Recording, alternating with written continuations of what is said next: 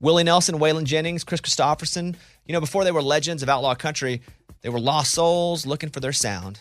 Don't miss Mandy Moore and the new scripted Audible original, The Boar's Nest, Sue Brewer and the Birth of Outlaw Country Music. Discover the true untold story of the extraordinary woman behind the rise of outlaw country music and its biggest stars. Hear how one woman's vision in her tiny living room, far from Nashville's Music Row, became the epicenter of a musical movement. Mandy Moore as Sue Brewer in The Boar's Nest. Listen now at audible.com slash The Boar's Nest.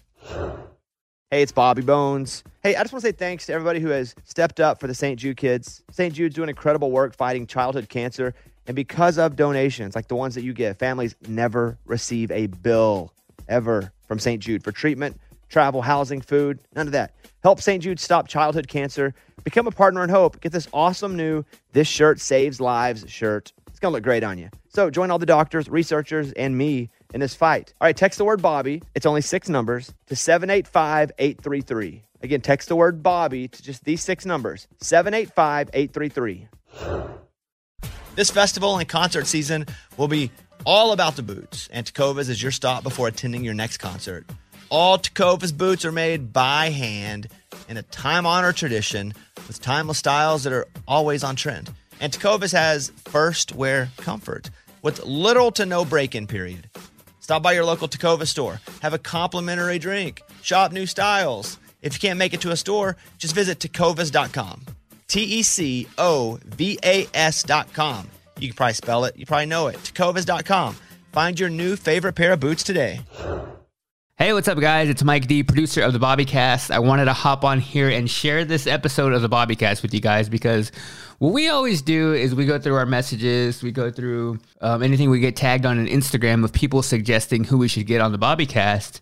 And one I've actually been seeing a lot is Rhett Akins, in which, if you don't know, we've actually done an episode with Rhett Akins, and it's a really great episode. And it just kind of came to my attention that, hey, maybe some people haven't heard this episode, which it's really great. He talks about being a country artist in the 90s, what that was like. And he has written like so many number one songs, like pretty much every song you hear on the radio at any given moment, maybe Rhett wrote it. And he talks about a lot of the stories behind those songs. He actually comes in wearing the boots that inspired Dirt on My Boots. Like he was wearing those exact same boots and had the idea for that song from his boots, and he came in wearing them. Um, and then he also talks about what it's like to have a son who's a big country star. He's the father of Thomas Rhett. So here it is, episode 108 of the Bobby Cast with Rhett Akins. Check it out. All right, here with Rhett Akins. He's good to. Can you not hear anything? That's the trick of the podcast. We don't let you hear what's happening. We're, we're making fun There of we you in clips. There There, we it is. Yeah, yeah, yeah. You good? Yeah. What'd you do today? I uh, I wrote today. Anything good? Man, that's a that's a question I can't answer anymore. You I don't, know the difference a- anymore? I don't.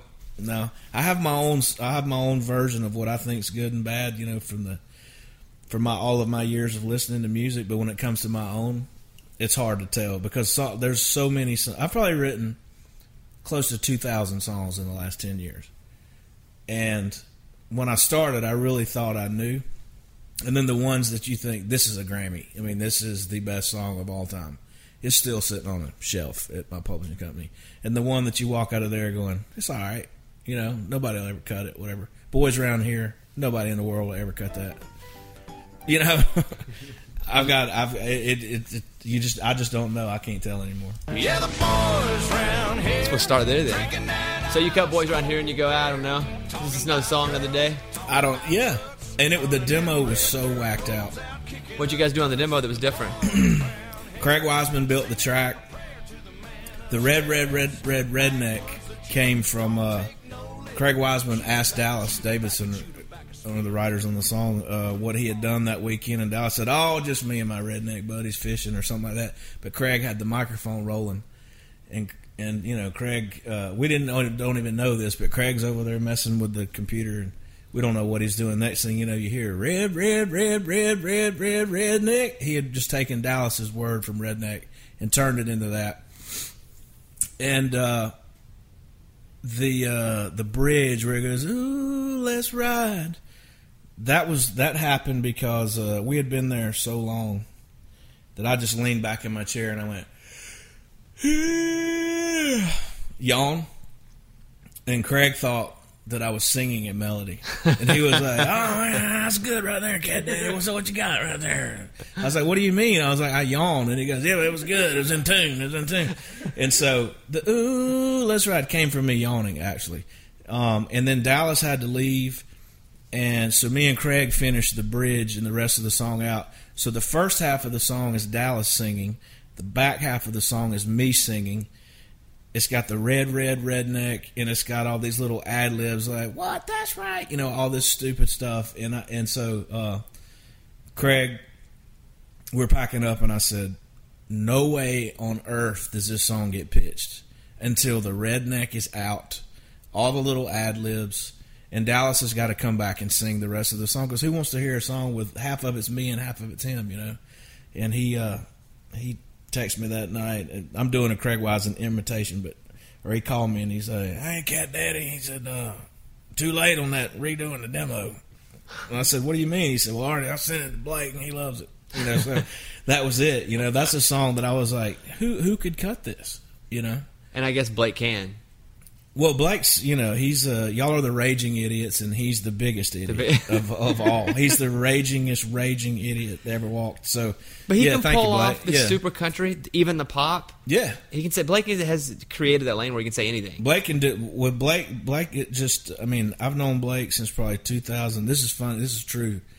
I was uh, back when I was on the road and stuff. I was booked by Buddy Lee Attractions, and so me and Joey Lee, who's the head of Buddy Lee, were in the parking lot, and Giant Records was right across the right across the road, and this guy pulls up in a truck. It's old truck, and he gets out, and his hair is literally to his butt. He's got a cowboy hat on, curly reddish brown hair down to his butt. And I asked Joey Lee, I said, "Who in the world is that?" And he said, uh, "Oh, it's this new artist I think named Blake Shelton." And I said, "I don't know if he can sing. I don't know anything about the dude, but he will never make it." like he was just like worse than I mean worse than Billy, Billy Ray never had hair like Blake had back then. And who who would have guessed? You know, 18 years later, if you ask a random person on the street, "Do you listen to country music?" and they go, "No." You know any country artist? Blake would probably be the first. Taylor Swift or Blake would be the two artists they would probably pick. You know, because he's just the voice and everything he's done is just awesome. So you leave the studio now and you go. Do you not even think about what you did because it's so? Like for me, I'll go do a radio show and I can't tell if it's good or not anymore. Yeah. because I do it every day. Like I do what I do, and I try to do what I do to the best I can do it. But I, I don't know if it's good anymore. I don't either. I, I wrote with Ashley Gorley and uh, Jesse Frasure today, two fantastic writers. They've written every hit in the world, and we're just sitting there looking at each other. And I was just like, dude, how can we how can we cook this potato any differently? I was like, we have baked it, we've mashed it, we cut it up, made French fries. We've boiled it. We've held it over a fire with a stick. I don't know how to. I don't know how to cook this thing anymore. It just to me, it starts to be I have to just trust the process. Yeah, it, that's for me. My Yeah. whole my whole success is showing up and doing it. You know, I have to just show up and just, and just write because you never know what day in the world that that God's just going to drop that one in, that one in your lap. You know, and so I, I do it all the time. What, do, what's the one to you? If I say, hey, what's that one? That's what's the one that that you put out that goes, man, that's the one I'm I'm proud of, and I'm I think the best like on your the headstone. best on your com- headstone, there's only one song. the the best combination of melody and unique lyric. I think was Honeybee.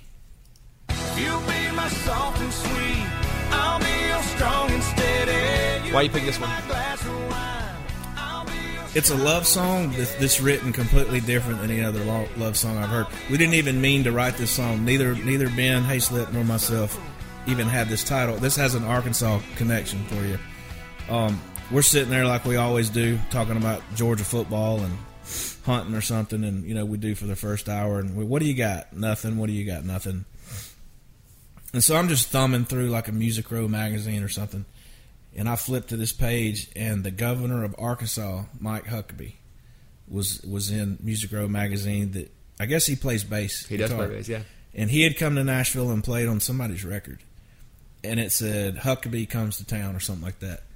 And I misread it, and I thought it said I thought it said Huckleberry, and uh, I said, "How about this title? How about Huckleberry?" And you know, he was like, "What's that?" And I was like, "I have no idea. All I, all I know is that I heard it in the movie Tombstone that Doc I'll Holliday always says, Yeah, "I'm I'll your be- Huckleberry." yeah. And so we tried to we fiddled with that for a minute, and I was like, I don't get it. I don't know what this is. And then uh, the I'm your Huckleberry turned into I'm your honeysuckle. I said, what about honeysuckle? And he's like, okay, what's that? And I was like, well, if I'm well, if I'm a honeysuckle or you're a honeysuckle, then what could be the opposite?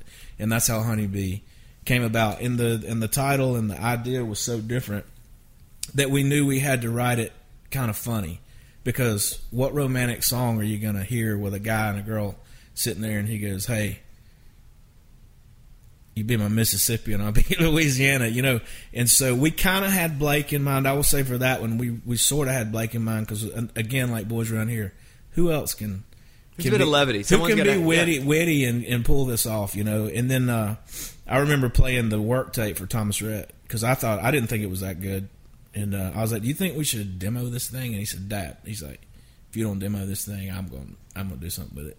Um, and so we demoed it and sent it to Blake, and he he just flipped over it, and so that one I think is the best combination of of lyric, a cool idea, and a melody. I mean, I've had a lot of songs that the melody were great and the lyrics were like, eh you know, lyrics are great, melodies stock or whatever. It's not anything special, but that just seemed like that one just was everything in one. When you came to town, what, what was the goal for you? Be an artist? Um, yeah, but I mean a songwriter also. I mean, I guess always in the back of my mind, I, I was songwriter first, but I did want to be an artist. I mean, from the time I was six years old, old enough to know anything about music, um, I just, you know, there wasn't the internet or anything back then, so I just religiously studied album covers and had Kiss posters all over my wall, and I was just very. I stayed up late at night watching Friday night videos and night tracks, and you know, there was we didn't we couldn't even get MTV, and when we did, that's all I watched. So I just I kind of idolized singers from a young age and football players. I'm a huge sports nut too, but football players and, and musicians were like from Mars, and and that's where I wanted to go. So you moved to town, and I, you know, when I was growing up, this was massive in my house. You know, I listened to US 97 and Kiss of 96, Hot Springs, Little Rock stations. I mean, I can vividly remember this song on the radio. It's part of my childhood. Yeah, it's weird how that one has hung around. I mean, you never know why songs I still play the song today on my show. I know. I hear it. I Yeah. hear it. Um, you know, I'll say once every two weeks or something like that. But I'll, I'll have people all the time go, "Man, I heard that ain't in my truck this morning on, on the way in." I have absolutely no reason why. I mean, there's you know, there's a lot of great songs from the '90s. I mean, super giant hits from Garth, Alan Jackson, everybody, and for some reason, that one has has hung around. Thank goodness. You still have the itch to go and play these big shows? Uh, some. I mean, the, luckily for me, I, I still kind of get to do it, so it's not like I'm songwriter only. Because I go on the road all the time and write. Anytime I'm out with Thomas Rhett, he always brings me on stage, and, and I sing that, and maybe a song or two that he and I wrote, or something else that I've written. And uh, I go on tour with Luke Bryan every uh, fall for the farm tour. Uh, the Peach Pickers do. Me, Ben Hayslip, and Dallas Davidson. And our primary goal is out there to write. We're right with Luke or whoever's opening the show, but we do. Uh, we ha- we bring a full band, and so we've been opening for Luke since 2011. Oh, really? And it's freaking, it's it's really weird because you know most songwriters they don't. I don't. I don't think they. We get stuck in, in Nashville, and we're stuck on these two or three streets on Music Row, but we don't ever go out and see what's really happening in mid Iowa or somewhere. When you're out there on a farm tour in a field on a dirt road where literally half the people miss half the show because they're stuck, you know, you know. But to sing for twenty thousand people the songs that, that we wrote, and they just we don't we honestly don't have to sing. I mean, they literally scream every word back, and uh, that's pretty awesome to be able to still get to do it every now and then. But I definitely don't want to be on a tour bus. Every so the itch isn't a constant itch. No, no, you no, scratch no. it enough to where yeah, I did it 15 straight years. I mean, I was on the road from 95 to about 2010 or 11. And, um, yeah, I don't have the desire to be on the bus every weekend, but I do like doing it, you know, once every six, you know, four to six months. I just went on the road with Midland like a couple of weeks ago. I went from I went to California for five days with Jon Pardi and flew to Ohio, Midland. You're talking about two two bands that'll wear you out. Yeah, you know, so I, I'm good friends with Jon. Pardi, Yeah. like I love that dude. he's he's awesome. And you wrote this one. Might have a little dirt on my boots. I mean, that is that's the that song's a jam. It is, but I, that's another one that I walked out of there never. I didn't even think about it again when we left. Um, the boots that I'm wearing now, the boots that I wrote that song, I've been wearing these boots since 2010. Um, and uh, we wrote this song like at eight o'clock in the morning before we went to our real rights. and um, we, I mean, I was about half asleep, and and uh, we only had like two hours. Couldn't think of anything to write, and I'm just looking down at the ground on my boots, and I'm just like. The same boots. Same boots. I'm like, what about dirt on my boots? You know, stupid, whatever. But we don't have anything else. And Jesse's track was so. But you should hear the demo, man. It's like banging. If you think this is banging, Jesse's demo was banging. And and we wrote it, and it, I mean, you know, it's not a fantastic title or anything. Um, and uh, so I just walked out of there going, "Who knows, man? It's so hip hop and and pop, and it's called Dirt on My Boots." I mean, I don't know if anybody will dig this. I really didn't think about it again. And I don't know, a few months later, they said Jon Pardi was going to cut it. And I've been writing with Jon since like 2009. Like I, and he's just now, you know, really hitting it. And um, I was really excited that he loved it. And then right after I was excited that he loved it, I got really unexcited real quick because I said, "Wait, wait, wait, wait! Jon can't have the song." And they're like, "Why not?" And I said, "Well, his biggest hit he's ever had is called Head Over Boots." That was the big deal. Yeah, that- I'm like, well, he's, I said he's not going to cut. He's not going to. I said even if he cuts it, he won't put it out. There's no way they will put out two boot songs on a record. And uh, Mike Dungan was just like, I don't care if you say boots 500 times. He's like, you want two back to back hits? We're putting out dirt on my boots. And thank goodness for Mike Dungan that he just didn't care. He's like, I don't care what they say. It's a smash. I remember Jon saying, "Yeah, we have two boot songs in a row. Like our next song's about to be boot." And I was like, "Really?" He goes, "Yeah." and so uh, now nobody even thinks about it. Yeah, he's got a song on his album called Cowboy Hat, and I think he just cut a song called Pearl Snap. And I was like, we're just going. What do you want? Belt buckle? You want, you, you want spurs? What else can we do? You play ball in high school? I did, yeah. Yeah, Mhm. I'm a big sports guy too. I did a national sports talk show for a long time. Mm-hmm. Played ball, of course, in high school, but um, like that's my passion. Me too, yeah. Music and sports. I think every singer wants to be an athlete, and every athlete wants to be a singer. I like to be either one, an Yeah. athlete or a singer. Like, yeah. I- Well, I went to the University of Georgia, and I played my freshman year. And uh, well, I wouldn't say played. I practiced. did you walk on? I did. Uh, my granddaddy played at Georgia in the 40s. We had season tickets my whole life. You know, I met Herschel Walker when I was 10. Um, for me, I grew up in Valdosta, Georgia, which is the winningest high school football team of all time. You can Google Also, it. Valdosta State's pretty awesome in Valdosta too. State. So I grew up in a town where our high school quarterbacks were were more famous to me than Terry Bradshaw or Roger Staubach. I could go see them. I remember I shook Buck Belue's hand when I was like eight, and he was the um, Valdosta quarterback, and then he won the national championship at Georgia. And to this day, that's one of the biggest handshakes I've ever had was Buck Belue when I was eight. They were gods where I was from. And then he goes to Georgia, and then Herschel is a freshman, and then you're 10 years old, and all this is happening is from your hometown, and it's your college team. I was, uh, I was like, you know, I was just as much an aspiring athlete as I was a musician, but but a musician is something that couldn't happen, and that was just. There's no way I could be a singer, but I could play football. So you thought you had a better shot to make a career out of an athlete? Than Well, who could be a singer? I mean, there was no American Idol or YouTube or or any way to even make it. I mean, I, I don't know anybody. No, I don't know anybody that can sing. There's nobody from around here that's ever going to do it, so that's out. I mean, I'll just be sitting on my bed playing my guitar. So when did you make that turn though, where you go, okay, I'm gonna go try this? Because at one some point you have to go. Yeah, I'm gonna take the shot. Well, I always played like I, I took my guitar to football camp every year, and I was always very good. Well, I wouldn't say I was good. No, just nobody else could play, so they thought I was awesome. um, I, am very. I was always good at listening. I can't read music. I was very good at listening to music and just moving the needle back and forth. And you know, after a little while, I could fake anything. I could play any Skynyrd song or George Strait or whatever. So I always played, you know, at football camp and parties. Everybody like get your guitar and and um, it was after I came home from Georgia and I moved back to Valdosta and I was working for my daddy and uh, um, I ran into an old high school buddy and we said we should get together like we did in high school and just start playing somewhere. So we played at a little restaurant and at the Holiday Inn for like happy hour and stuff. And um, we did that for about two years and it just kept growing and everybody. I mean, it kind of became a thing. Many Like- people would come watch. Yeah, like you. Rhett and Hal are playing at the Holiday Inn on Thursday night, and I mean it, it. It was like getting packed in there, and I would throw in one of my own every now and then.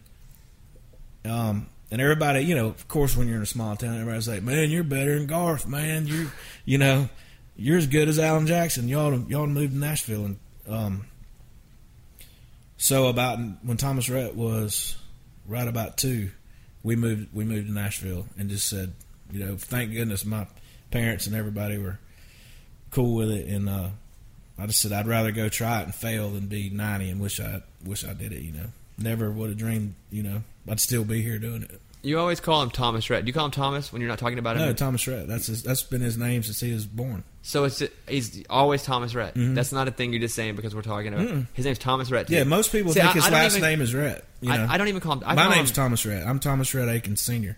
He's Thomas Rhett Akins Jr. And from the moment he was born, it was, you know, it's kind of a Southern thing. You, you know, he's been Thomas. We call him Thomas Rhett since the day he was born. So I call him Tr. Right? Yeah, I call him Tr sometimes. Yeah, but uh, but it's mostly Thomas Rhett. Yeah, but most people that, that that don't know anything about me or whatever, they think that, that his last name is Rhett. And so the funniest thing ever on Instagram or Twitter one time, the fans got into an argument about his last name, and they said one person said because Lauren's Instagram is like Lauren Akins or whatever, and they were like, I think it's so sweet that Thomas Rhett took Lauren's last name when they got married. like he loves her so much that he ditched the, his last name Rhett for Akins because his Instagram name is Thomas Rhett Akins. But they don't. But they're like, what's the Akins thing? His last name's Rhett. So he took his wife's name and made that his name. And then the next person said, "You're so stupid." They're like, they're like, uh, his his his name is uh, his name is Thomas Rhett Akins. Duh, his dad is Rhett Atkins. Like, like I've always been called. You know, every, nobody can get Akins right. It's been Atkins since I was in first grade. But it was like, no, his name is Thomas Rhett Akins because his dad is Rhett Atkins. I mean, it was the dumbest argument I've ever seen on social media. But um, Was that a conversation you guys had to where? Yeah, we we did, to figure out your name. Yeah, he just you know, I obviously there was Chet Atkins who started the whole thing. Then you had me, Trace Atkins, and Rodney Atkins, and now you're gonna have, you know, Thomas Rhett Akins, whatever, and or whatever his name is gonna be, and uh, Thomas Akins. And I just said, dude, I said, not only do we have we called you Thomas Rhett since the day we were born, I just think it sounds cool. It sounds like a, a stage name, you know what I mean? It sounds like a cool name, so and you're not going to get confused with me or Rodney or Trace or, or anybody. And, and so that they were cool with it. They were like, yeah, let's do that. It's been interesting because I've been here long enough now to see him early, early, and then see Mm-hmm. him now turn into the star that he is. Yeah. But also have been there since the beginning to where it's we have a relationship. Because I, I was starting too. I mean, I was just a little junior turd. Mm-hmm. Yeah. you know, right about the time he was starting to blow up. And so, man, talk about someone who is in five years completely turned into a superstar. Like that's the He one where I go. I've I watched someone go from Oh, I a new artist to a superstar. That's the one. Yeah, it's still weird to me. Like I still don't believe it. Like, like I don't, I don't totally. I mean, I know he is one, but I don't. It's hard for me to think of him. I still think I can tell him what to do. You know what I mean? It's like, why are you doing that? Stop doing that. You know what I mean? I don't think of him as Garth, or I mean, obviously he's not that big, but I still don't think of him as a as a star. I still think of him as you better be home by eleven o'clock, you know, whatever. Or or did you change the oil in your truck? You know, because if you didn't change the oil in your truck, you're not driving it driving it this week. Um, it's weird to go on tour with him, and the first show I went to last year on his first headlining gig was was in Illinois, and when we pulled up to the venue, I, I could not wrap my head around that Luke wasn't playing tonight. I could not get it. I was like, these people, like, look at these people. They were there for him. I mean, it was fifteen thousand cars out there. You know, and his name is the one on the marquee. It's not Luke Bryan and Thomas Rhett. It was like Thomas Rhett tonight, and um, I I was like, this is this is weird. And what was weirder was going to catering because I'm used to going to catering and seeing Little Big Town or Miranda or somebody sitting over there in their sweatpants. And it was him, you know what I mean? I was like, "This is your spaghetti, like this." you share the sitting Blake's, like you're paying for this, like you have a full time caterer out here, and um, it was it was just like nuts.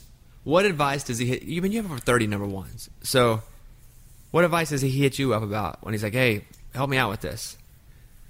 Oh, it's different than it used to be. You know, like when he first started, he didn't know anything about what's a publishing deal, what's a, you know, is this look right in my contract? What what what is my manager supposed to do? Um, real naive questions back then, and now it's, you know, Dad, what song should I put out next? Or, Dad, do you think I've peaked?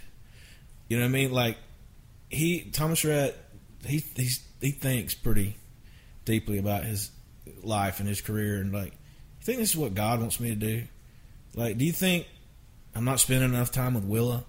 You know, it's it's like real questions. It's not because he's got his manager and booking agent and label, and he didn't have to worry about. He didn't need me to tell him all those things. He just like, Dad, when you came home off the road, like, were you just exhausted?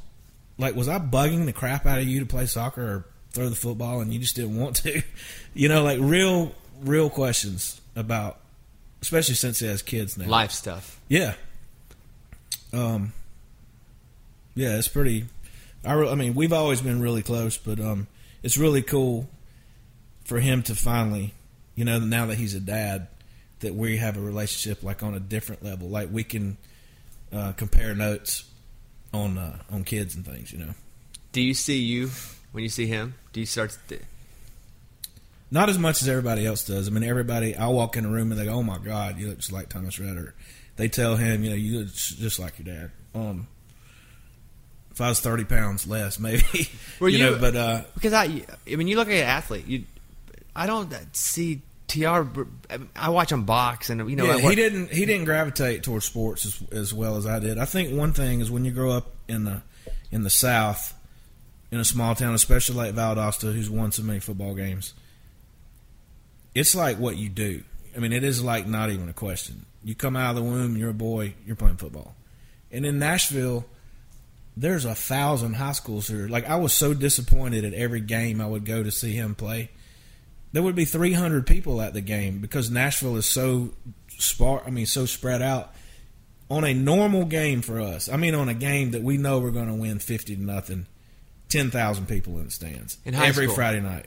I, I so I used to do play by play for at the time it was uh, Division Two. Yeah. That's what Valdosta State. They still may be, and they may. I don't know what they are now, but I used to do play. And we used to go down to Valdosta because I Yeah. did play by play at Henderson State University as I went to school. We played in the same conference, mm-hmm. so we traveled down to Valdosta and we would just get crushed. Yeah. and we'd go lose seventy to two. Yep. and it would be the most miserable thing calling a college game where you're getting crushed because there's nothing to talk about. When you're getting whooped, there's nothing to say that you haven't said already. And you're two minutes into the third quarter and you're down 55 to nothing. What do you say? And I know, that's yeah. my worst. That, those are my worst memories of doing. Yeah. Because on the road, since and I was it was I was a paid play by play guy, and this is before I started doing like on Fox Sports, but. I didn't have a color guy on the road because there wasn't money. I'd have a color guy at home, but they wouldn't send a, a color guy on the road. So I do play by play and color, losing seventy to two. Mm-hmm. Yeah. So I'm all right. I formation one to the left. Oh, a sack. Well, that's a 19 sack of the day. yeah, yeah. Well, he didn't grow up in that type of situation, and so because you know high school football wasn't as huge in Nashville as, as it was for me, he it just wasn't. He didn't grow up in that environment to to to die to play football. You know what I mean? And he also Thomas Rhett. I could take a lot of abuse. I mean, number one, I played quarterback, so I got hit all the time. But our coaches, there's no way in the world our coaches from the '80s would have a job more than one day today. They would get fired. There's no in way. One My second. coach wouldn't. We didn't get water. They would say only No water, water. Mm-hmm. on reward. Like you only get water when you earn it, and that's Exactly. And now to even say you can't get water Right. all the time would be ridiculous. Dude, there were people throwing up. I mean, we would do rolling wind sprints, and people be puking out of their face mask. And um, somebody got hurt. The coach would say, "You know, get off my, get off. You're killing my grass, boy. Get off my field." Or somebody's laying there and they go move the just move the huddle over and run the run the play again. And uh, for some reason, even though I didn't like it, I could take it. And Thomas Rhett could not. He he had two. His high school coach and his little league coach were rough, and he just he couldn't. He didn't like the the uh, the verbal abuse of of sports. Why'd you quit playing ball? Thomas Rhett came along. Yeah. Yes. Well, and I flunked out of school. Flunked out of school, and you got a kid. It kind of kills your football career. But um, I, uh, I, um, yeah, I went to Georgia, and uh, you know, I was on the scout team. I played, you know, scout team quarterback, scout team. So were you uh, having to learn safety. the offense of the other team every yeah. week? yeah, if we're playing Ole Miss that week or whatever, I was I was doing Ole Miss, and I was having to tackle uh, when I was playing defense. I was having to tackle Rodney uh, Hampton and Tim Worley, like guys that went pro. When I was on when I was playing quarterback, Bill Goldberg was the nose guard. You know, it was like. By the I way, this is the wrestler for yeah, the wrestler. there. Yeah. Bill Goldberg played at Georgia, and I'm I'm talking. About I got killed. So what was he like as a ball player?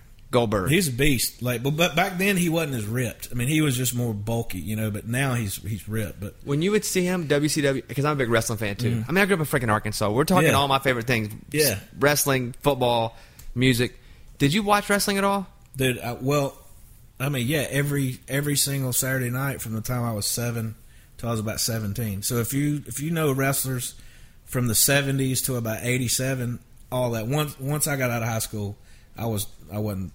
I know Stone Cold Steve Austin and The Rock and all that stuff, but I don't follow it. Like but did you watch the Goldberg era at all because you knew Bill? Yeah, I watched the Sun, but I was like, or I'm talking about Dusty Rhodes, Oh, I remember. I mean, the American Dream was one of my favorites. Dusty Rhodes, Ric Flair, um, Lex Luger, Sting, uh, Tommy Wildfire Rich, Junkyard Dog. I mean, I went to those. My grand, like Mid South stuff. You talking yeah, about Junkyard like- Dog? I would go to Memphis and watch the Well, Mid we South had stuff. first it was Georgia Championship Wrestling, and then it became, uh, I guess WCW. And my granddaddy believed it so like so much that the ritual at my my grandma's house was Lawrence Welk. The show. Yeah, the Yeah. Lawrence Welk show, Porter and Dolly, and wrestling. And I'm talking about my granddaddy. One hundred percent. There's no doubt that, that Dusty got hit in the parking lot with a chair, and he's out. like he took me to see Abdullah the Butcher and Andre the Giant when I was eight, and then we saw Tommy Wildfire Rich, the Junkyard Dog, and the fabulous is it Freebird, fabulous Yeah. Michael P.S. Hayes. And then when I was about 17, we went to Tallahassee. It was one of those huge, like a all night thing where you had the smallest of the small.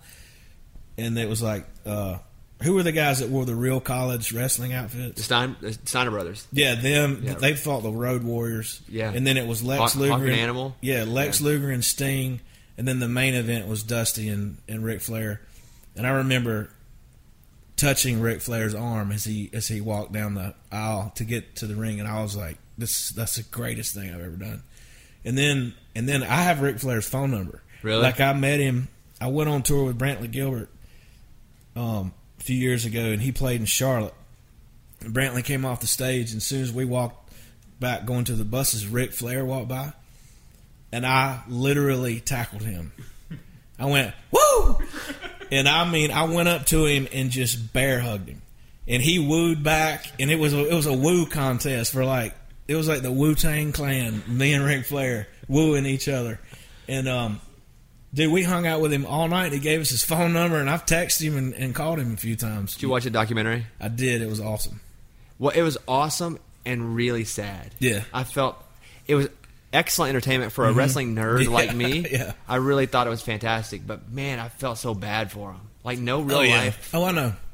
But he was awesome, and I talked to Dusty Rhodes on the phone one time. A buddy of mine kind of knew him and had his phone number, and we just said hey, and just I, you know, I think I imitated him or something. To him? like- You like- imitated I him to like him? The tower of power, too sweet to be sour, you know.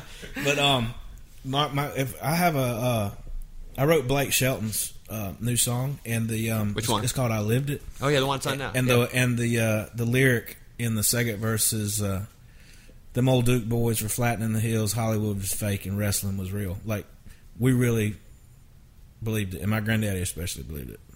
Man, I could do a whole show on wrestling. Yeah. like I could do that Andre the Giant documentary. Have you seen the previews for that? I haven't no, Ew, dude, it looks amazing. yeah, I still have a Nikita Koloff T-shirt Like a Russian. I've got it's got the Russian sickle, and he's just standing there with his fist up or whatever. My brother has a Ric Flair shirt. We kept. I have all my concert tickets. All my. T- I have in, in a bin in my house right now. I have Motley Crue, Def Leppard, Waylon. I have every concert T-shirt I ever ever went and saw, and all the ticket stubs. Like I've always just been the most. Like I just idolize. I've always just idolized music and, and athletes. I, when I wrote my first book, I wrote a, th- a passage about Sting because I talked about things that as I was a kid, and I preferred the blonde-haired Sting more than the, Mm-hmm. Right. the Raven, Yeah. whatever that ended up being.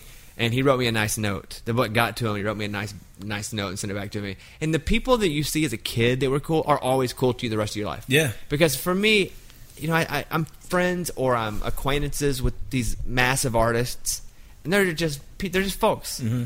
But I got on an airplane once with Barry Switzer, and he was on a Southwest flight, and, I, sat, and I was the whole time I was like, "You're out, you're out of your mind." He's a former Arkansas Razorback. Mm-hmm. He's you know coached the Cowboys, coached Oklahoma. I don't really care about Oklahoma, Right. But those Sting, the Barry Switzers, the you know the Garths, those are the people that I really still go, Yeah. Oh, that's that's it. That's who I idolize. Oh, me too. I definitely have my heroes, and I've met, um, I've met, I've met all the people on my list. The only person I haven't met that I have to meet is Paul McCartney. But uh, Mick Jagger is my all-time. Did you I, meet him? I picked Mick Jagger over anybody on earth. I met him uh, two years ago. And I always try to not meet my heroes Yeah. because I don't want to be disappointed. I mean, I don't think it's fair to put all of your hero hope into one meeting. Right? Yeah. So, how did it go with Mick Jagger? You know, I was disappointed in Mick because I felt like he talked to me too long. I felt like that he lowered himself by talking to me more than one minute. It's you like- know what I'm saying? It's the old quote: "I don't want to be a part of any group that'll have me." Yeah, exactly. So I was you- like, Mick, stop! Like, like seriously, you you should have quit 30 minutes ago, or 30 seconds ago. Um, Did you get a picture? no, because I couldn't ask him. Yeah, I just was, couldn't. You don't want to run the too cool moment. No, that I could not ask him. Um, but Keith was taking pictures, and I went over to ask Keith if I could get a picture with him. And his bodyguard said, "We got to get him out of here, dude." You know, so they kind of rushed Keith out. Um, but I met guy Gregg Allman's one of my biggest heroes. I, I met him a couple times, and Hank Jr. is my biggest country. Yeah, we we got to be buddies, and we fished and hunted together a bunch. Um, but Paul, you know, he's. I would love to meet Paul. This festival and concert season will be all about the boots, and Tecovas is your next stop before attending your next concert. Tecovas has seasonal and limited edition offerings this spring. You're talking about men's boots, women's boots, um, apparel, hats, bags, and more. All Tecovas boots are made by hand in a time honored tradition, timeless style, always on trend. And Tecovas has first wear comfort, little to no break in period. Like it's hard to find this level of comfort paired with this level of style. Plus, direct consumer pricing keeps the value on your feet, the money in your pocket. So stop by your local Tecovas store, have a complimentary drink, shop the new styles. You like the smell of leather or no? I love it. Yeah, that's what the whole store basically is fresh leather, Yep. friendly staff, or like the smell of staff. I don't know. I guess I'm sure they smell good there. Many stores have leather custom branding to make your boots truly personalized. What a gift, too. Regular live music and events, there is no in store experience like this. If you can't make it to a store, just visit tecovas.com. T E C O V A S.com. T E C O V A S. Yeah. Yeah. Dot com. Tecovas.com. Find your new favorite pair of boots today. Willie Nelson, Waylon Jennings, Kris Kristofferson. How did the biggest names in outlaw country start a musical revolution? Through one woman's vision from one tiny living room. Don't miss Mandy Moore as Sue Brewer in the new scripted Audible original, The Boar's Nest, Sue Brewer and the Birth of Outlaw Country Music. Discover the true untold story of the extraordinary woman behind the outlaw country music movement and its biggest stars. Brewer shaped the sound and soul of country music as we know it today, despite never picking up an instrument herself. Lovingly dubbed as the Boar's Nest, Sue's Place was an intimate staging ground where a new breed of singer songwriters, wounded souls, wayward upstarts, that's where they would spur each other and tap into something bigger and something realer. Starring Mandy Moore and featuring Ebon Moss-Bachrach as Shel Silverstein and TJ Osborne as Johnny Cash, alongside a full ensemble cast. Audible invites you to enter the boar's nest and experience the rise of a musical revolution. One woman, one time, one place. The Boar's Nest. Sue Brewer and the birth of outlaw country music. Listen now at audible.com slash the boar's nest. Hey, it's Bobby Bones. I just want to say thanks to everybody who has stepped up for the kids at St. Jude. St. Jude's been leading the way in the world's best survival rates for some of the most aggressive forms of childhood cancer. Your support means that families never get a bill from St. Jude for treatment or travel or housing or food. So the families can focus on helping their child live. And that really hits home for me because I've been to St. Jude many times. I've hung out with the kids, played music for the kids. I was in the hospital a lot as a kid. Now, I didn't have cancer, but if it wasn't for people stepping up, I don't know that I would have been able to go and stay in the hospital and be taken care of. So that's why we do this, take care of others. You can help St. Jude stop childhood cancer by becoming a partner in hope. When you do this, you'll get this awesome new This Shirt Saves Lives shirt. So join all the doctors and researchers, you know, and me in this fight and just text the word Bobby to 785 833. It's only six numbers, but text the word Bobby to 785 833. Okay, so uh, let me just ask you about the format for a second because I think it's something everybody talks about. Like, Mm-hmm. how do you feel the country format is right now? I think it's awesome because there's so many different. I mean, everybody's got a shot, man. I mean, I really do. It's it's from the most traditional to the almost hip hop to almost pop. I mean, as you can get.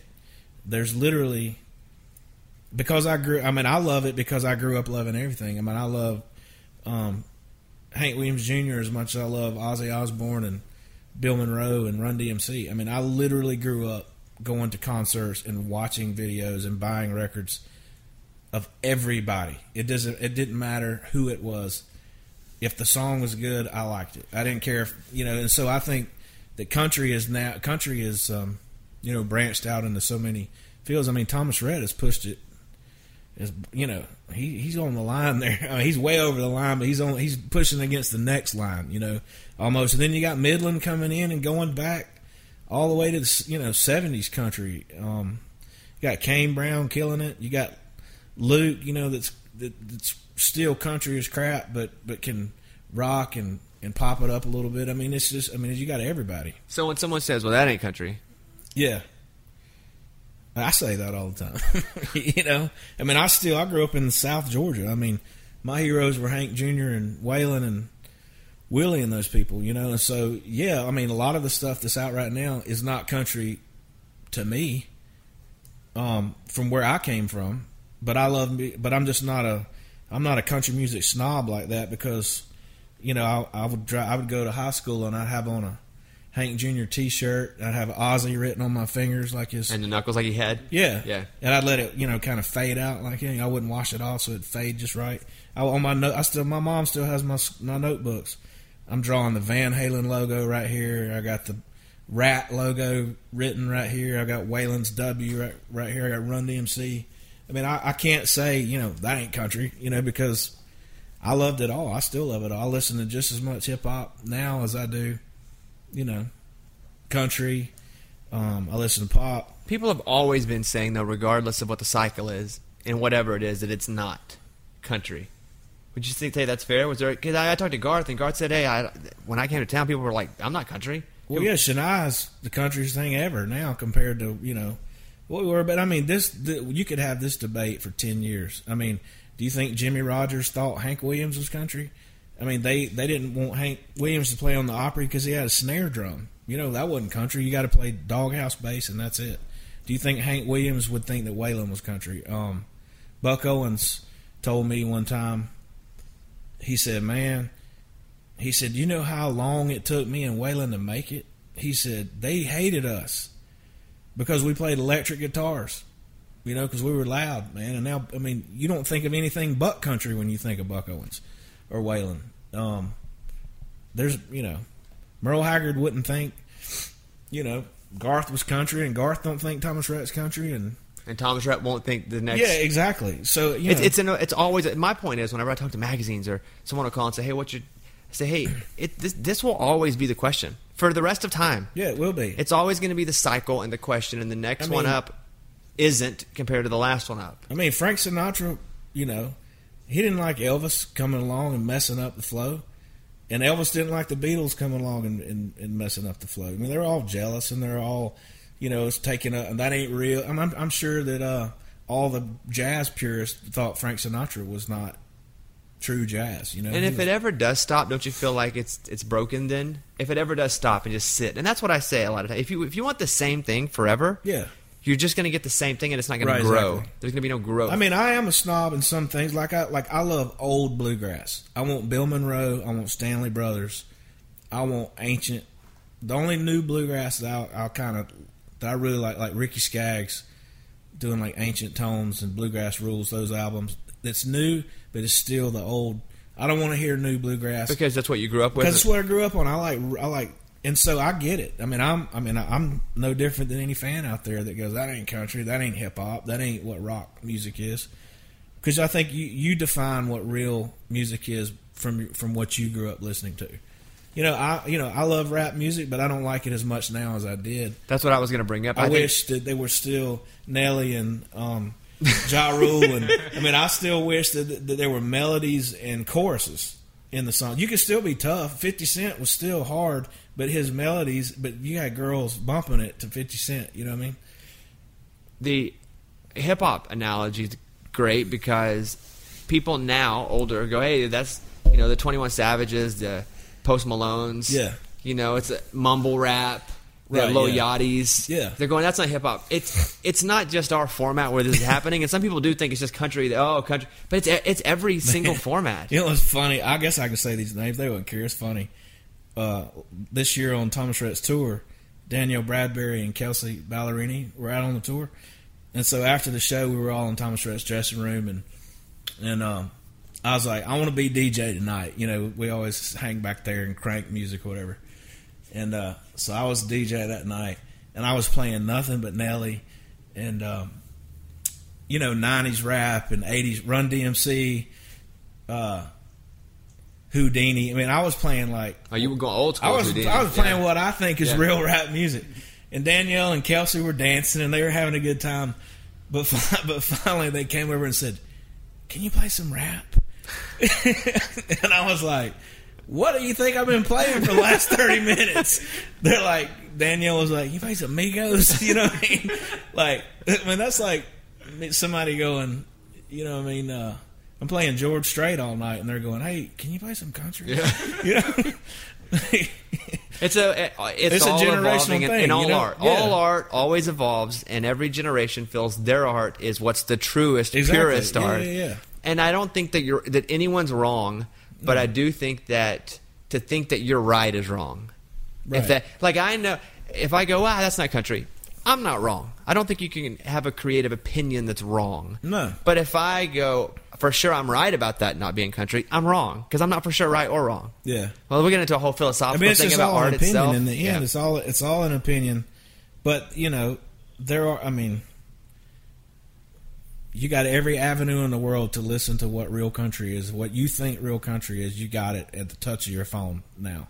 You know. And why if get you wanna only hear Yes, Waylon, you can listen to whatever go you want. listen to Waylon uh, for ten years. And people go, "Why would make songs like Waylon?" Well, you, it's all there, and there are people that sound like Waylon too. All you have to do is do See, a I couple don't like searches that on the either. I hate it when somebody goes, "Man, have you heard so and so? They sound just like Waylon," and I go, "What's good about that?" You know what I mean? It's We already like have we already had. It was like, why is that great? You know, like like friends of mine, you know, they'll go to some local bar and they go, "Hey man, I'm gonna send you this video of this dude sitting up on a stool playing at the bar. Man, he sounds just like Alan Jackson." And I'm like, "But why is that good? Why didn't he sound like what his name is?" You know, that would that would impress me more than he sounds like Alan. You know, I mean, people like familiar familiarity though. I mean, I get it, Um, but um, I just think nowadays you can just if you want to listen to old bluegrass or new bluegrass, just get on your It's phone dumb. and pick it up, man. But it, you know, this is commercial radio. You know, I write.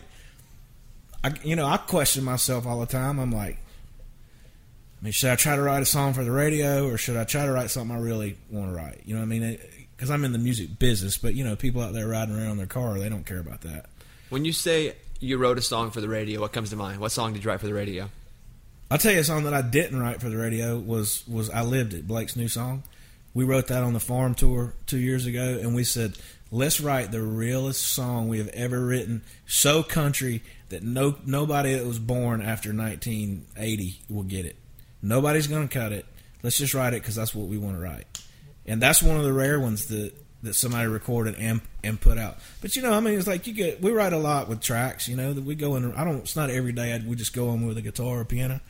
So we're sitting there, and obviously, if somebody's playing a track and they're 25 years old, majority of it's going to be sort of pop leaning, you know. And um, you, I mean, you just kind of know. You like that's that sounds like the radio, or you you play something, you go that one. I don't know if radio would play that. You know what I mean? Because radio is pretty safe.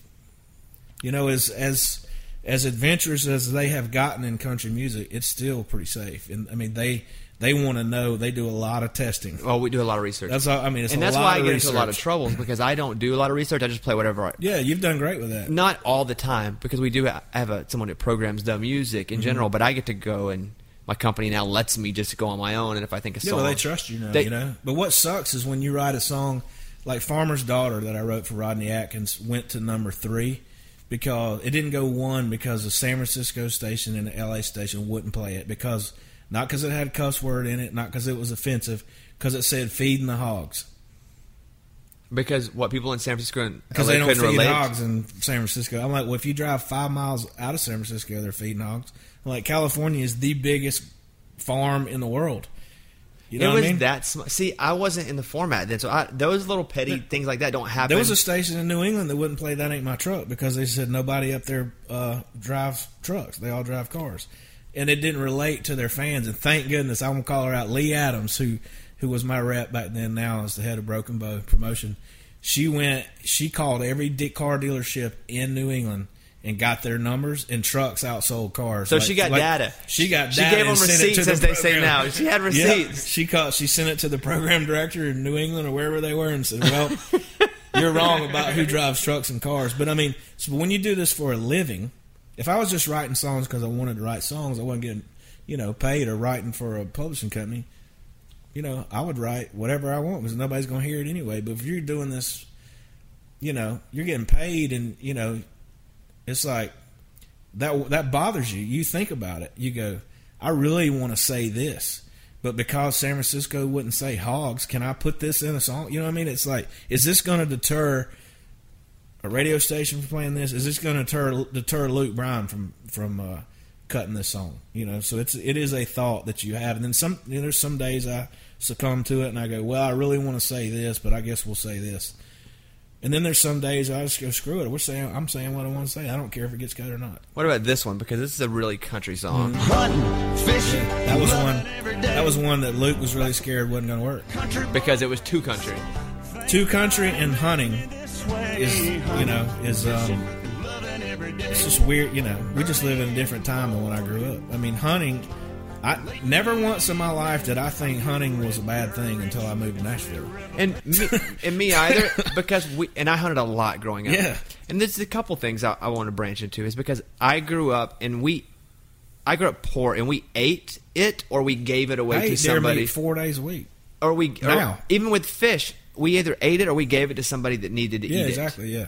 And even with what's happening with guns now, I don't think the two sides understand because how I grew up in the South, guns weren't this amazing thing where we looked at them in fascination. Like people who aren't around guns their whole life. guns Me too. truck, you know what I mean? Me too. So it wasn't a guns weren't this thing from television. Right. They were really just a part of our everyday. Yeah. So it wasn't we're gonna take a gun and, and go do something crazy with it because guns weren't crazy to Yeah, us. I mean, getting a 410 when I was 10 years old was First the most ever had. natural thing on earth. It- I've never won, I've never questioned what I ate until I moved to Nashville. Because I'm fried chicken. I mean, I want to go to Swett's every day, which is a restaurant here in town, the soul food. I mean, I want to go to Swett's. I want to go to Arnold's. I want to. I want to go uh, to any country place. You know, I don't go to Virago and I don't go to big fancy restaurants here in town. I want fried chicken, and you know, I'll drive through McDonald's probably on the way home. Um, but it's like you, you're writing with people from LA and and they look at like they look at you like, are you crazy? You're gonna eat McDonald's like I'm nuts. You know what I mean? I've I've written a lot of in, in LA. you ought to see me in LA. I might as well just walk in and go, y'all think I voted for Donald Trump? I know, I get it, whatever. You can just look at me and you assume who I voted for. But uh, I was in LA writing with a bunch of pop guys, and um, they were like, "Hey, we- we're going to order some food," you know. And uh, I said, "Where, where y'all getting?" They wanted sushi and you know, salad and all this kind of stuff. And I was like, hey, "Is there any way I could get a Snickers and a Coke and a pack of Red Man?" And look, dude, I, I felt like I got like the next day when I wrote with different people, I hid my coke behind my chair because I felt embarrassed. I was like, They were coke shaming if, you? If they think that I'm drinking a coke, they they like I'm a bad person. Like I wrote, I wrote with Andy Grammer out there, and we went and got something to eat, and he got a salad and all this kind of stuff, and I ordered a hamburger, you know, and he was like, "Dude, I haven't eaten a hamburger in ten years." I think someone like that because I do spend a lot of time, and and again, I again, I I'm, don't know. somewhere, It's, I'm somewhere in the middle unhealthy. now. I know it's not the healthiest food in the world, But but, I, I grew up in that environment, and, and like I, had a, I went from a 410 to uh, I had a 22 to a 12 gauge to a 30 out six. That was the big one for me when Yeah. I when I finally. But then I have friends that have never had any gun at all, and because they didn't grow up with them, it's this it's a it's a TV thing. Yeah. And where if you're if you're not right in the head and you want a TV thing, you want to do TV things. Yeah. And so I see my friends and they're so pissed off about what's happening with the guns. They're like, don't take the the guns. I grew up with them. It's not even a thing to me. Yeah, when uh, my buddy Dallas Davidson, um, his wife is from Australia, and um, they had a kid a couple of years ago. And Luke Bryan and I got together and said, you know, when she has the baby, let's come up with, with a cool gift, you know, for Dallas's Dallas's baby. And um, the fir- our first thought was, let's get him a gun, you know. And so I went down to this cool gun shop and bought a twenty two, like a nineteen seventy, Like a 22 pistol? 22 pistol, 1970, and- and I think Luke got him a shotgun. Well, obviously he can't do any of this for 12, 15 years, but but Dallas's mother-in-law was just because she's from Australia, and I guess you can't have guns at all, and you know that's just not part of the culture. Like she was just almost mad. I also like how in the world Yeah. could you think of buying my grandson a gun? And it's because the sides are so different that they can't agree on anything. That's the crazy part to Yeah. me. Well, when the as soon as you say gun control, it's over. And the I- conversation is over. I think we've got to have a way because I'm not into. I mean, this this whole what's going on with these shootings and stuff is just uh, it's just unthinkable. How do you feel about Like, us- I hate it. The, the, the oh the big rifle because I'm not a big fan of people having these I've humongous rifles. I don't think there's a need for I don't it. think so either. I mean, I've never had. I've never owned anything but hunting. You know, bow and arrows and shotguns and uh, and a deer. You know, deer rifle. I've never owned an AR or anything uh, like that. But we've got to have enough information. Both sides have to have legit info to be able to have this discussion. Because the first thing you think is, they ain't taking my guns. And that's what all my friends think. They go, Yeah. they're not taking my guns. Yeah. It, to them, it's a natural part of life. Mm-hmm. And so, to people, I have other friends that live in Boston, for example. They don't know, they don't know, no, know nothing about guns. Right, yeah. And so, again, to them, they don't think anyone should have a gun because they haven't seen it be a tool of everyday living. Yeah. And both sides create their own information. And what's happening is nobody does anything in the middle because if you give, then you're giving. And Yeah. you- and we never come to any solutions Oh, because I know. both sides are so freaking dug in. Yeah. When the real the reality of it is, for me, because I'm one of the few that will talk about this. Rolling Stones said, "What do you feel about gun control?" I said, first of all, I don't say the words gun control. I'll say gun education or gun uh, any word you want to put, insert. I don't say control though Yeah. because that has such a connotation. But I say, let's imagine that I'm driving a truck down the road. Now I, I had to get be 16 and pass a test to drive a truck. So I went to I took hunter's ed. I did We did that in school. I did the things I needed to do to have a 410 or a, a 22. Mm-hmm. Yeah, hunter safety. I said, but I can't just go from my truck to drive a bus without Right. some sort of education and proving that I know how to drive a bus. And I feel the same way about freaking weapons. Mm-hmm. You shouldn't be able to get an AR unless you get the bus license. Right. And that bus license might be military, it might be, but I don't think you should be able to go and buy freaking AR. Right, and we got to have more mental checks too. I mean, there's got to be if if a, if a, somebody if you're a therapist or a doctor or whatever, and you know this person something's missing, you know, with this person. This I think you've got that information's got to be somewhere where gun stores and places can see that. I don't think know? they and they don't care. Gun shows happen, and I've been to gun shows, and I, I'll admit I've been to many gun shows, especially when I've I was never been to younger. one, yeah. When I was younger, they'd pop up all over Arkansas, so I would go. right. I didn't realize exactly how e- it, it was so everyday Mm-hmm. that until you get away from it and you see others' perspectives, Yeah. And you go, "Oh, I get why people can just walk up and just take a gun." Yeah. Well, that's why the song "Hunting and Fishing" we were all scared of it. You know, we were like, "This is really us. We're not lying about this song. There's not one. This was a song that we didn't go.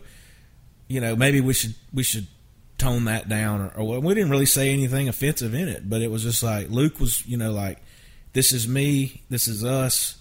This is what we grew up doing. This is our lifestyle. You know, I'm an artist, and I want people to know how I grew up and bet how, that was a big decision. and huh? how my boys, you know, how I raised my boys and stuff like that. And so uh, Luke was like, uh, you know, boys, uh, this one might not make it to one, you know. and uh, it went to number one, you know, but we really were thinking it might die at 15 or something. You know, I got to tell you, I never, I never heard any kickback. I, I didn't Right. from, from my position.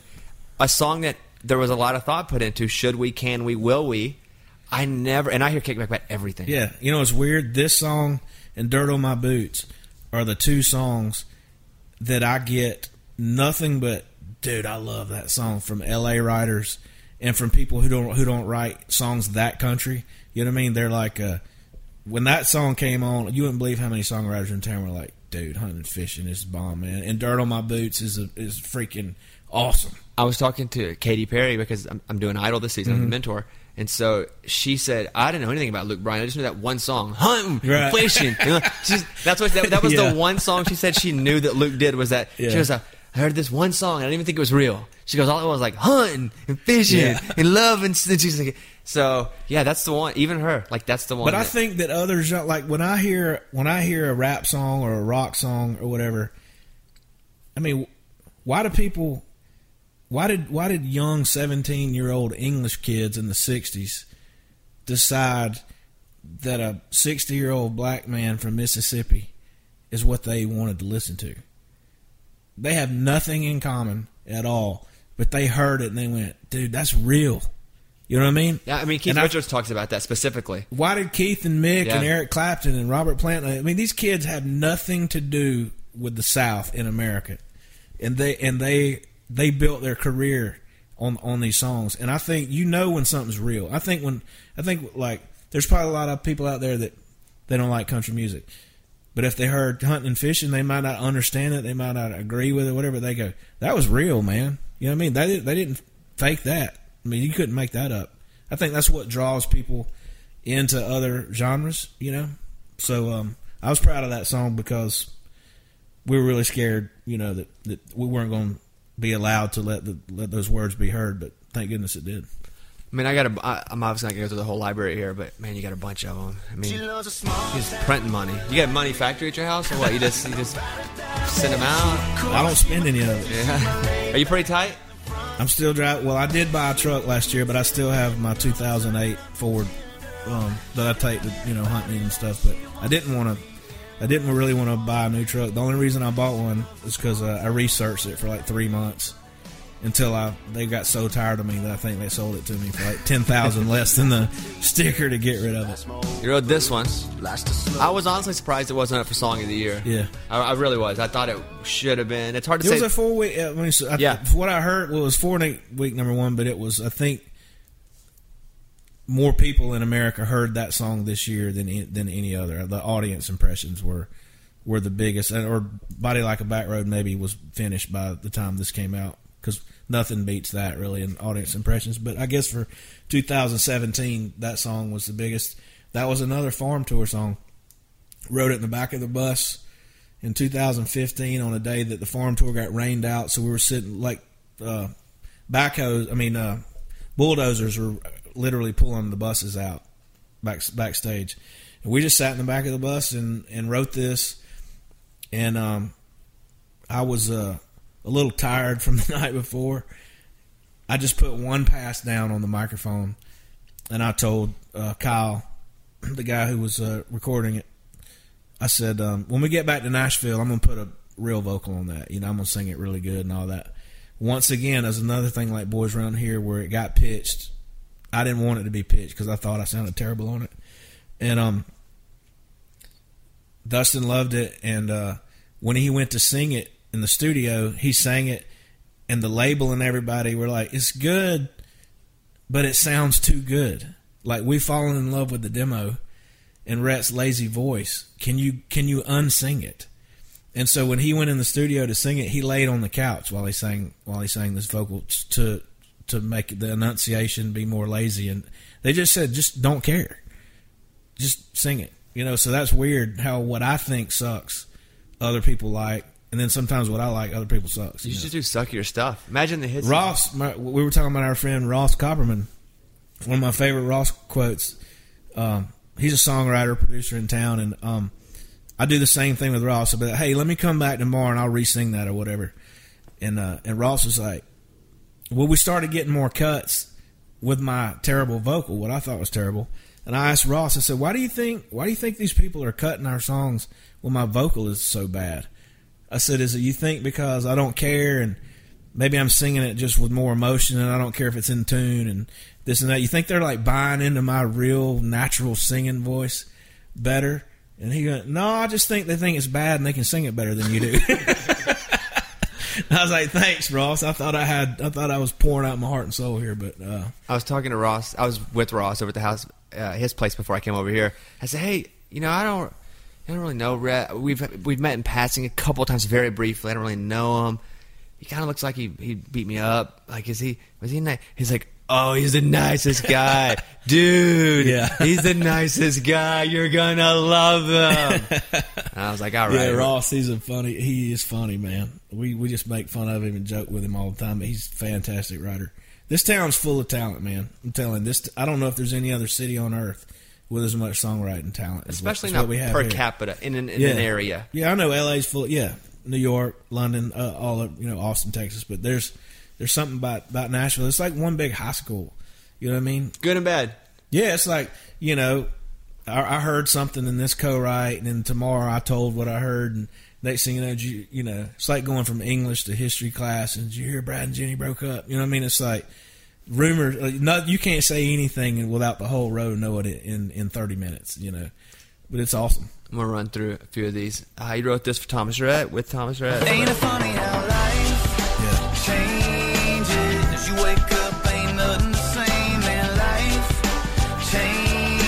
I don't think he'll care. He texted me about that song a couple weeks ago. He's like, "What do you think about this song?" Mm-hmm. I was like, "What do you mean I think about? it? I think it's a great song." Yeah. He's like, "You think it works?" I was like, "Yeah, of course it works." Yeah, that's a real one, man. That's That, one, that that was what he said. He said, "Is it too real?" I said, "You can't be too real."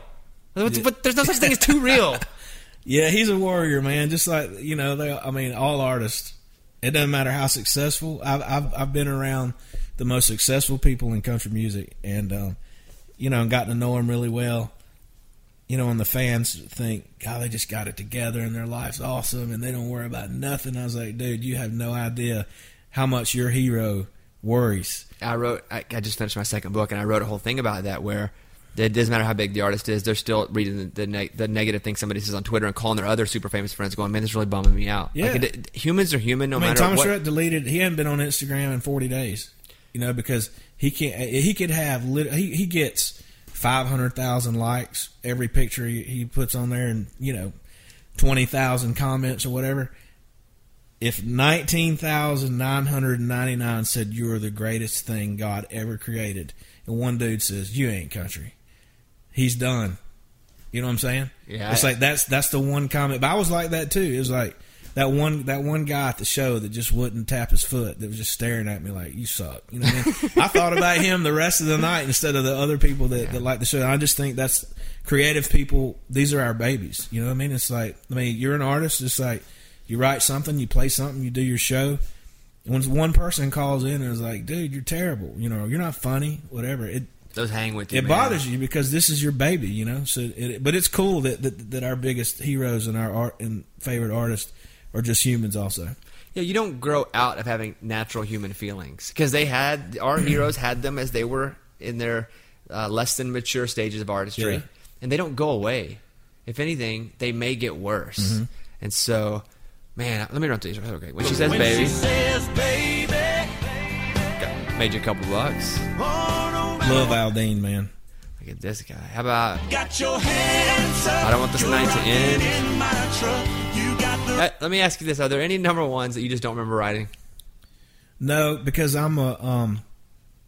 Well, they all everybody calls me the you know human jukebox or ask Rhett, he knows. You know what I mean. I don't know why that my brain always just remembers songs and things. Um, I guess because I'm so amazed that we wrote something that worked. I, I do remember pretty much every situation. That's one of the first songs we wrote with uh, with Luke. We wrote that gosh in like 2009 or 10. This one. got your hands up. You're What about riding with my truck.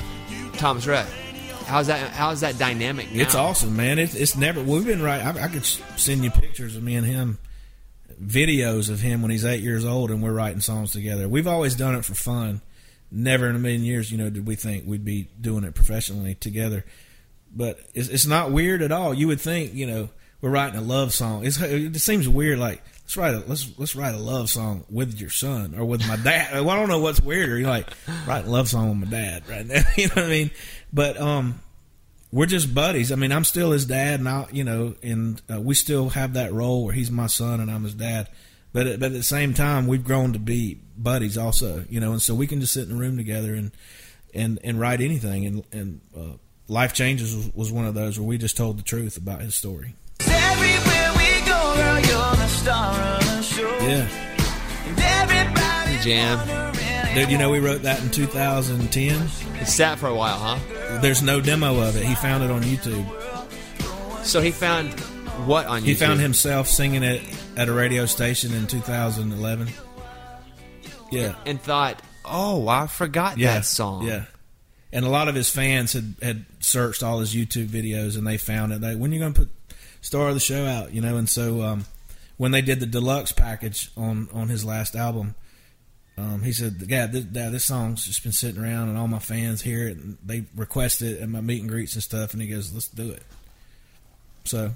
That one sat around. later. He thought, That's you know, he, well, he thought it was too progressive. You know, like he that doesn't sound progressive. I mean, it sounds a little pop, but it doesn't sound way out of the box.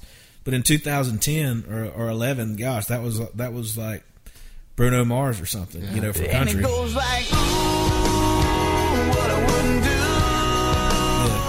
Most nervous I've ever been about a song in my life This one? Yeah. Why? because Thomas Rhett had already had two singles out before this one. He had "Beer with Jesus" and uh, "Something to Do with My Hands," and they both went to about 15.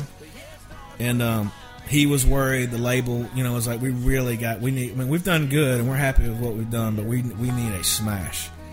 And um, I think I heard I, you played it the first time when you when you said, "Okay, guys, you know, this is a brand new one from Thomas Rhett."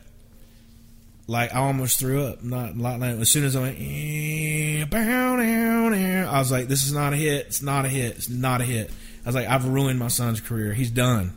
Like I was panicking when you played that song. At what point did you go? Okay, I think we got it. When he played, um, I went on the road with him, and he played in Missouri at this little club called the Blue Note. And this song, I mean, I don't even think it was out of the 30s or whatever. It was probably a 600 seat college crowd. Uh, they went nuts as soon as as soon as they went. Those drums came on and the down down down. The crowd went nuts and sang every single word. And that's like okay. You I was see, like- you see the upcoming hit that Yeah, exactly. But that one worried me. I mean, I'm, I'm nervous. I'm nervous every time one of my singles comes out. But it was when it's on your with your kid. It's like if it fails, then I, you know, I ruin my son's life. You know, I think about that with every artist. I mean, if if Luke puts a song out, I'm just like, gosh, Lord, please don't let this be the one that doesn't work. You know, I don't want to be the guy. You know that screwed Luke Luke up. But it's very nerve wracking when it's your own kid. It's like watching him pitch in the World Series. You know, it's I like you can't watch it, but you have to watch it, and you're nervous of everything they're doing. Well, I, I've enjoyed you coming over to the house. I, Thank pre- you. I appreciate that. That's Well, I think we're hanging out again coming up.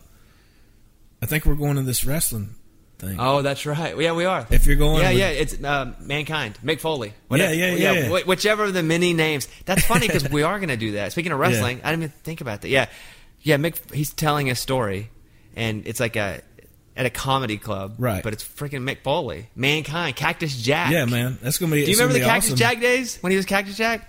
Barely.